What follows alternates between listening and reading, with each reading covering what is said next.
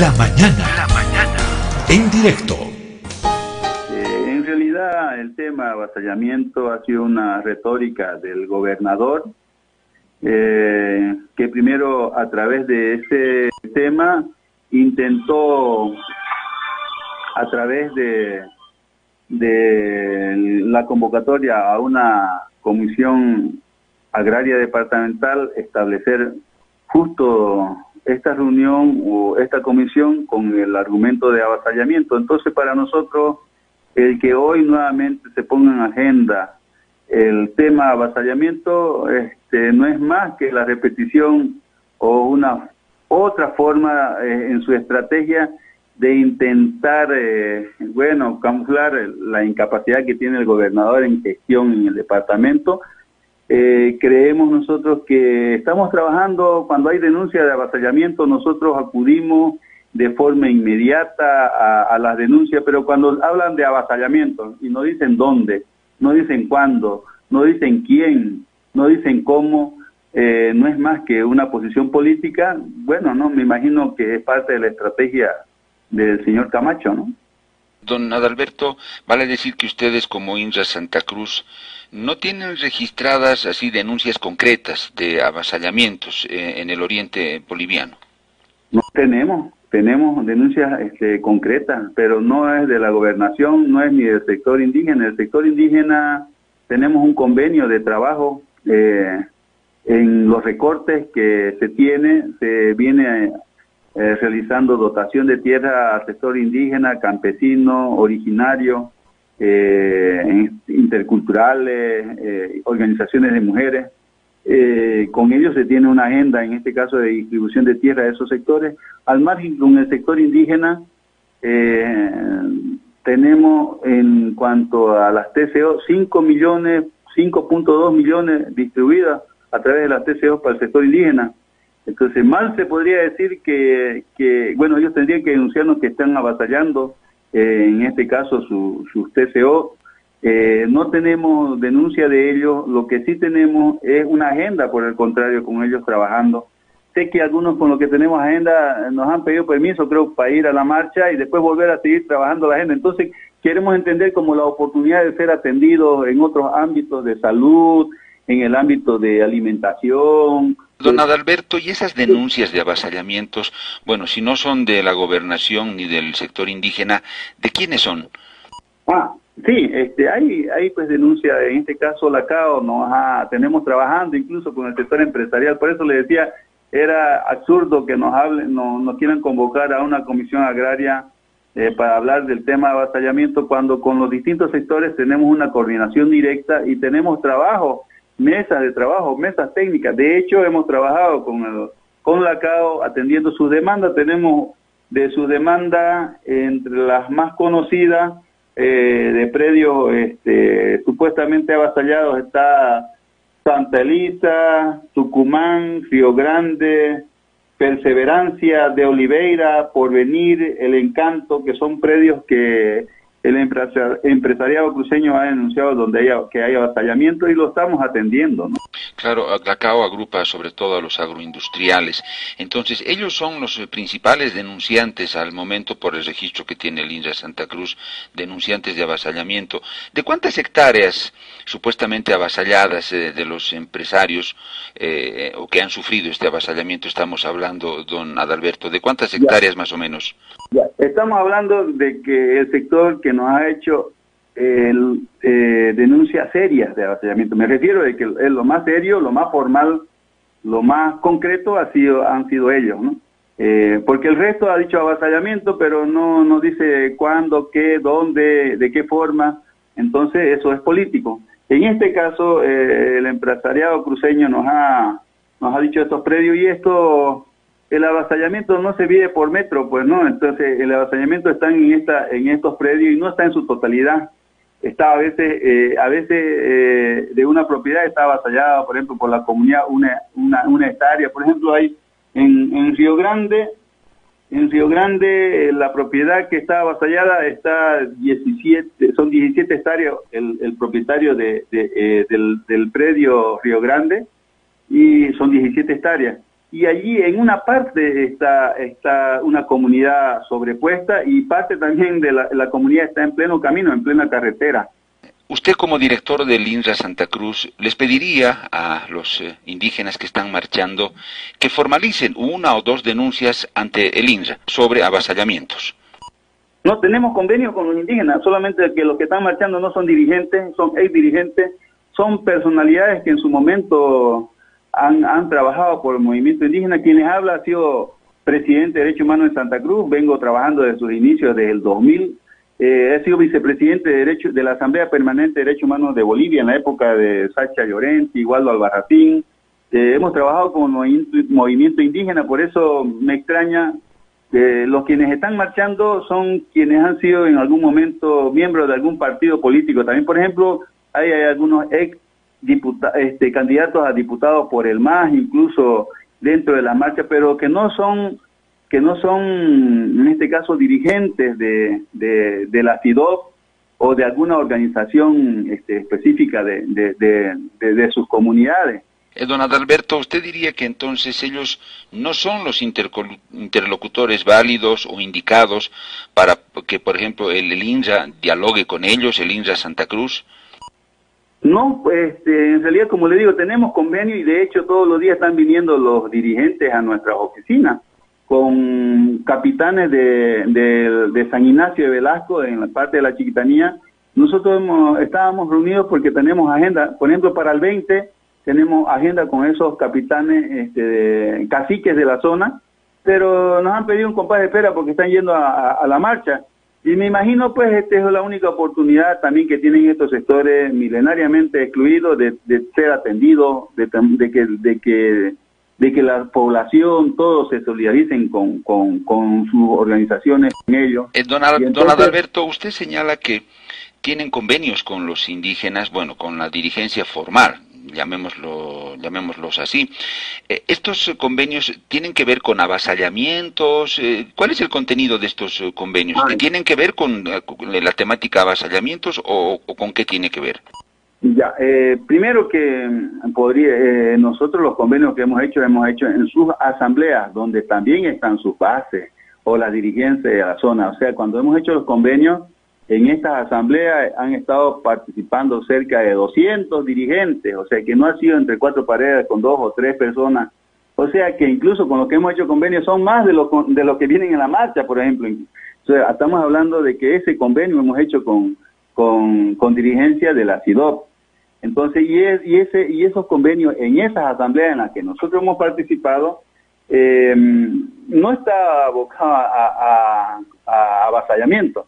Lo que está abocado está a los recortes que le quitamos a los empresarios. Por ejemplo, cuando saneamos a un empresario 5 mil hectáreas para los empresarios, en esas 300, 500 o 1000 hectáreas, quieren ser parte los, campesinos y ahora quieren ser parte también los indígenas, al margen de que tienen su TCO de más de, de más de 5 millones punto dos, igual quieren estos pedazos, ¿por qué? Porque como la, los 5.2 millones de hectáreas para los indígenas no, no les está sirviendo para solucionar los temas de pobreza que tienen, que tienen estos pueblos, ¿no? Entonces, eso es lo que estamos nosotros, de eso se trata el convenio. Usted en términos generales, por lo menos en el caso, en, el, en referente al departamento de Santa Cruz, Usted diría que los indígenas, estoy hablando de indígenas y sus comunidades, ¿están administrando bien todo el territorio que tienen en sus TCOs o no están haciendo una buena administración? Eh, hay, yo pienso en general que hay dos aspectos. Uno, que hay ausencia de Estado en cuanto a programa, en, en, cuanto a poder regular algo allí internamente. Es que lo que pasa es que cuando titula el Estado ya no es propietario de esos terrenos fiscales y ya es propietario eh, las naciones indígenas, pero ya como naciones indígenas al interior se comete este, injusticias porque quedan excluidos los que no son dirigentes. Por ejemplo, un empresario va, y hace un, un convenio, hace un contrato incluso con la dirigencia guaraya sobre un plan de manejo y explotación de madera allí el pueblo no está participando, pues solamente los dirigentes, y entonces el pueblo sigue en la miseria, sigue, sigue trabajando para el día, sigue cazando, sigue pescando, y entonces eso lo tiene pues sometido a una pobreza extrema. y esa pobreza extrema luego es reclamada al Estado. Entonces creemos de que nosotros tenemos que hacer algo allí, vamos a, hay que trabajar en ello. y, y por otra parte, pues como decía, la parte de la dirigencia solamente se ha venido aprovechando de, estos planes de manejo. Eh, don Adalberto, ¿usted diría que la mayoría de las comunidades indígenas, no sé si podemos hablar de porcentajes, si en el 70, 80 o 50%, han establecido convenios con empresarios privados para planes de manejo, o son pocas las comunidades que tienen TCOs que han establecido este tipo de convenios con empresarios? Mm, no es que se da generalmente estos convenios en los lugares donde hay explotación forestal, ¿no? Generalmente en la chiquitanía, ¿no? no podía ser lo mismo, o sea, no podía hablar de convenios en, el Chaco, por ejemplo, donde ya no hay madera a explotar como se lo explota en Guarayo, en Chiquito, ¿no? En San Ignacio es distinta la situación, ¿no? Pero cuando los, las comunidades indígenas hacen este tipo de convenios, ¿el Estado o el INSA no tiene algún tipo de tuición para revisar el documento, para ver si no existen excesos o daño al medio ambiente? La autonomía es absoluta de los indígenas para elaborar el contenido del convenio. Son propietarios ellos, ¿no? Son propietarios. Lo que hacen es, a través del Estado, como lo hace cualquier persona privada de su predio, es lo que hacen es presentan sus solicitudes de CEFOS, en este caso a, la ABT, eh, certificación al INRE de que son de que son propietarios, o sea que está acreditado a través de, su título en el INRA, ¿no? Para que se les dé la certificación. Eh, eso es lo que hace el Estado, pero ellos son pues los, propietarios. Y no estoy hablando de los pueblos, porque los pueblos eh, son dirigidos a través de los dirigentes y, y a través de la dirigencia que se hace eso y por eso que digo mucha o alguna dirigencia eh, al final termina beneficiándose y el pueblo queda olvidado, ¿no? Que son sus bases. Claro, sería bueno tener un registro, don Adalberto. Yo eh, entiendo que no hay el registro de cuántas comunidades tienen convenios con, con privados y en qué regiones. O sea, el Estado no tiene ese registro. Claro que lo tiene, pero lo que quiero decir es que los convenios no se hacen con las comunidades, se hacen con la dirigencia. La dirigencia le vende a un por así decir, uno que tiene su aserradero. Ya, yo soy dueño de mi aserradero y voy, busco la dirigencia de la OIC, porque en ese lugar de la OIC ahí hay, un, hay, ahí hay una TCO y, quiero habilitar un plan de manejo allí y hago un contrato privado con reconocimiento de firma y ese contrato lo llevo a la ABT, lo llevo al INRA y ahí me dan una certificación, ese registro está, pero es un, es un tema entre el propietario del predio, que en este caso en este caso la comunidad representada por sus dirigentes, ¿no? Claro, eso está mal, obviamente que también coincidimos en que está mal, pero el registro, el número de estos convenios que hay, ¿los tiene el, el INSA, don Adalberto? ¿Podríamos saber cuántos, en qué rubros, en qué lugares? Ese registro nos interesaría conocer. No lo tengo, no lo tenemos nosotros, aquí se dan certificaciones infinitas, ¿no? ¿Quién tendrá eh, ese registro? porque tiene que ver con porque tiene que ver eh, con lo que con lo que se explota con lo que se contrata con, es, como que el estado como que al estado usted le pudiera pedir cuántos contratos hay de arrendamiento de alquiler o de anticresi o sea más o menos así no entonces pero sí eh, el, ABT maneja un registro de quienes este, hacen solicitudes por ejemplo para planes de manejo por el tema de que por ejemplo, cuando se hace una tala de árbol, tiene que tener su cefo y para que puedan salir de la región, de la, de la zona de explotación, por ejemplo, ¿no? Perfecto, ese es buen dato, lo vamos a eh, eh, consultar al ABT.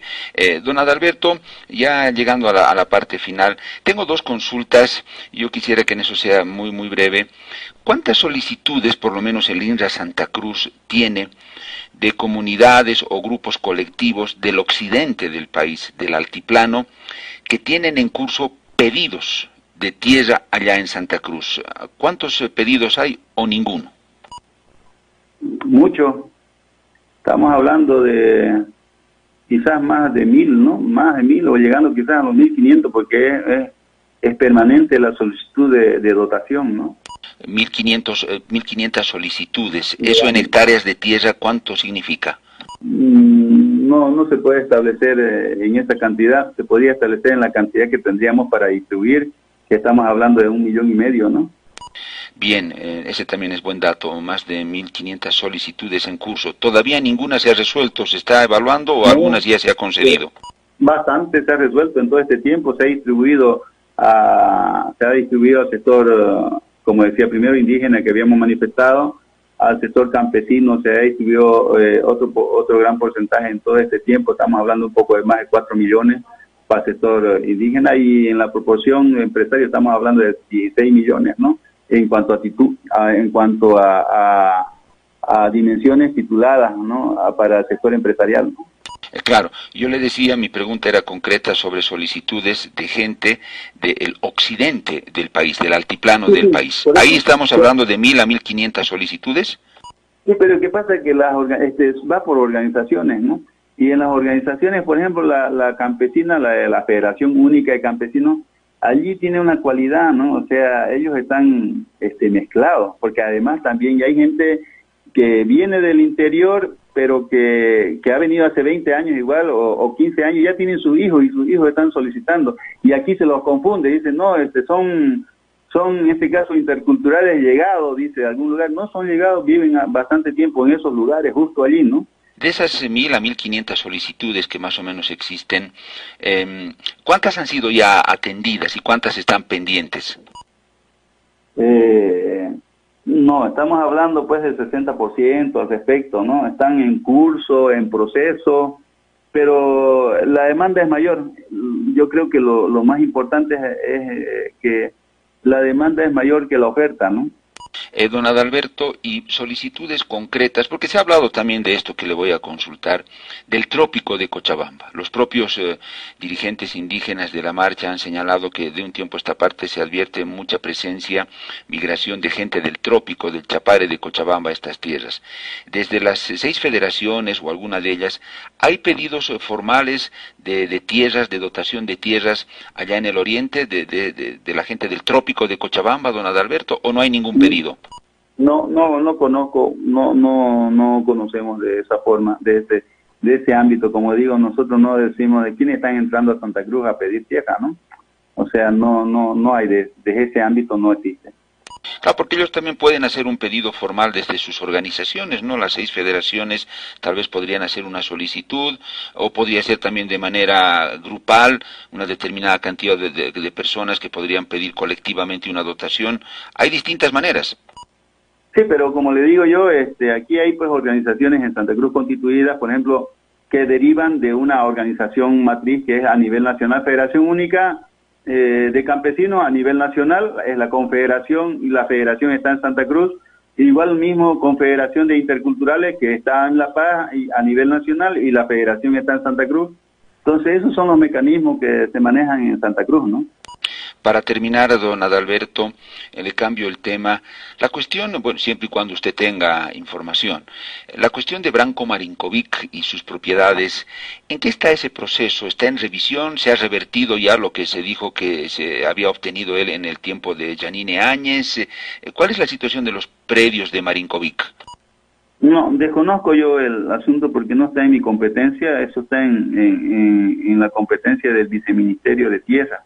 ¿No? Entonces no, no conozco, pero como Camba le diría yo, como Cambita, realmente es molestoso que la gente empiece a acaparar, eso ya pasó a la historia, que la gente tenga ya, o sea, el ser terrateniente con tanta demanda y con tanta demanda de tierra ya, ya, ya quedó fuera de moda, fuera de moda podría decir, realmente es ridículo, absurdo que la gente pueda pedir más de 30 mil hectáreas cuando realmente lo que queremos es distribuir a más personas para poder hablar de equidad. Fíjense lo que llega, la distribución equitativa que ha ido haciendo en todo este tiempo, de los pequeñísimos recortes que existe, ha ido logrando una estabilidad o por lo menos de la extrema pobreza, sacarlos a la pobreza de las comunidades, a las comunidades vapuleadas, especialmente aquí en el departamento de gente migrante, ¿no?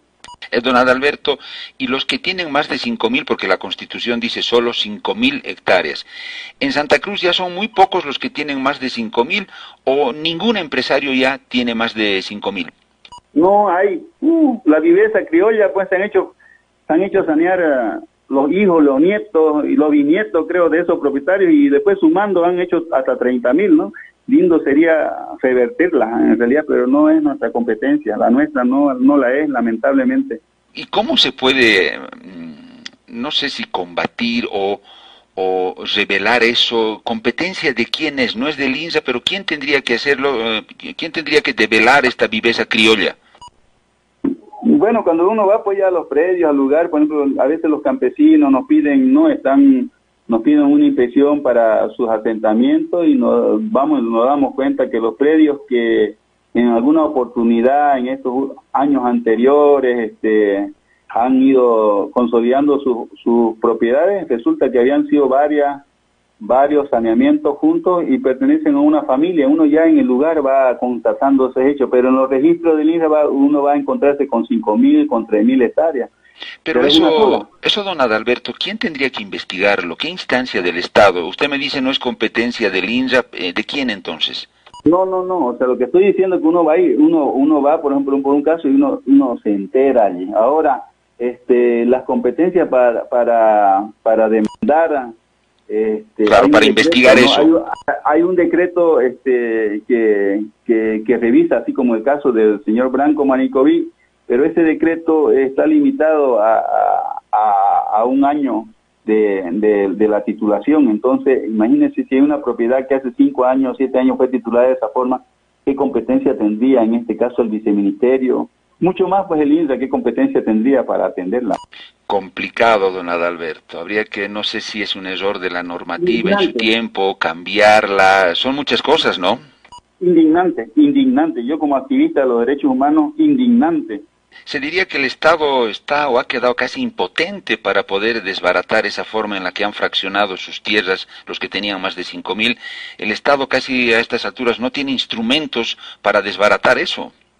Estamos haciéndolo, pero fíjese que hasta estas marchas, imagínense, ahí hemos vuelto al origen del, motivo de la marcha. Fíjese que hasta alguna dirigencia o es dirigencia que antes luchaba por su sector está marchando en favor de estas personas que financian. Yo, para mí, por ejemplo, estos que financian, no sería más claro que, a ver, de, yo estoy financiando la marcha, no sería mejor que, a ver, daré mi, de mis 5.000, 2.500 a estos que están marchando y así nos olvidamos del avasallamiento si verdaderamente, si verdaderamente fueran solidarios, yo pues me desprendería de la mitad de mi terreno. ¿no? Don Adalberto, ¿usted podría decir eh, o identificar quiénes están financiando esa marcha? ¿Qué empresarios? ¿La CAO, la ANAPO? ¿Quién? No, desconozco algunos nombres este, por reserva, me, me, me, la voy a reservar, porque no es el motivo en realidad, obviamente, de esta, de esta entrevista. Sin embargo, este, bueno, hasta nosotros estamos llevando, pues como decimos, estamos llevando salud, no sé, alimentación hasta, hasta, los ministerios. O sea, todo el mundo estamos apoyando y por eso que se van a sumar los indígenas. Le agradezco mucho por este contacto y ojalá pronto, don Adalberto, podamos volver a conversar porque la temática es eh, muy amplia. Ha sido un gusto tenerlo en el programa La Mañana en directo del BOL. Gracias, gracias a usted. Hasta luego, Pedro. Adalberto Rojas, el director del INRE en Santa Cruz, dijo varias cosas para tomar nota desde aquello que dirigentes de ciertas comunidades indígenas hacen acuerdos casi individuales con empresas para planes de manejo, forestales, madera y otros, y supuestamente las bases ni enteradas. Eh, él dice la ABT tiene el registro de todos esos eh, convenios que hay. ¿Cuántos convenios habrá ¿no? de comunidades indígenas que han decidido hacer convenios con, con sectores privados para explotación de madera u otras cosas? ¿Cuántos registros de esos habrá en la ABT? ¿A nombre de quién están los registros? ¿De los dirigentes o de la comunidad? Y si hay los registros, la comunidad, las bases de esos lugares, ¿saben que su dirigente ha hecho ese acuerdo con esa empresa? Las 5.000 hectáreas que pone como límite de propiedad de tierra en Bolivia la constitución política del Estado. ¿Qué pasó? Adalberto Rojas nos da un dato sorprendente y él dice, para nada funciona eso. ¿Por qué? porque en la viveza criolla los empresarios han encontrado la manera de parcelar su tierra. Le han, han, dividido para el hijo, para la hija, para el nieto, para la abuela, para, el, para todo, para el primo, el hermano, la hermana. Hay algunos que están bordeando las 30.000 hectáreas, dice él, y lo han dividido así. Y le hemos preguntado, pero entonces, ¿quién pone control en eso? Él dice, no es mi tuición, pero eso ha ocurrido. Echa la ley, echa la trampa siempre, ¿no? Y en muchas cosas, echa la constitución y echa también la trampa.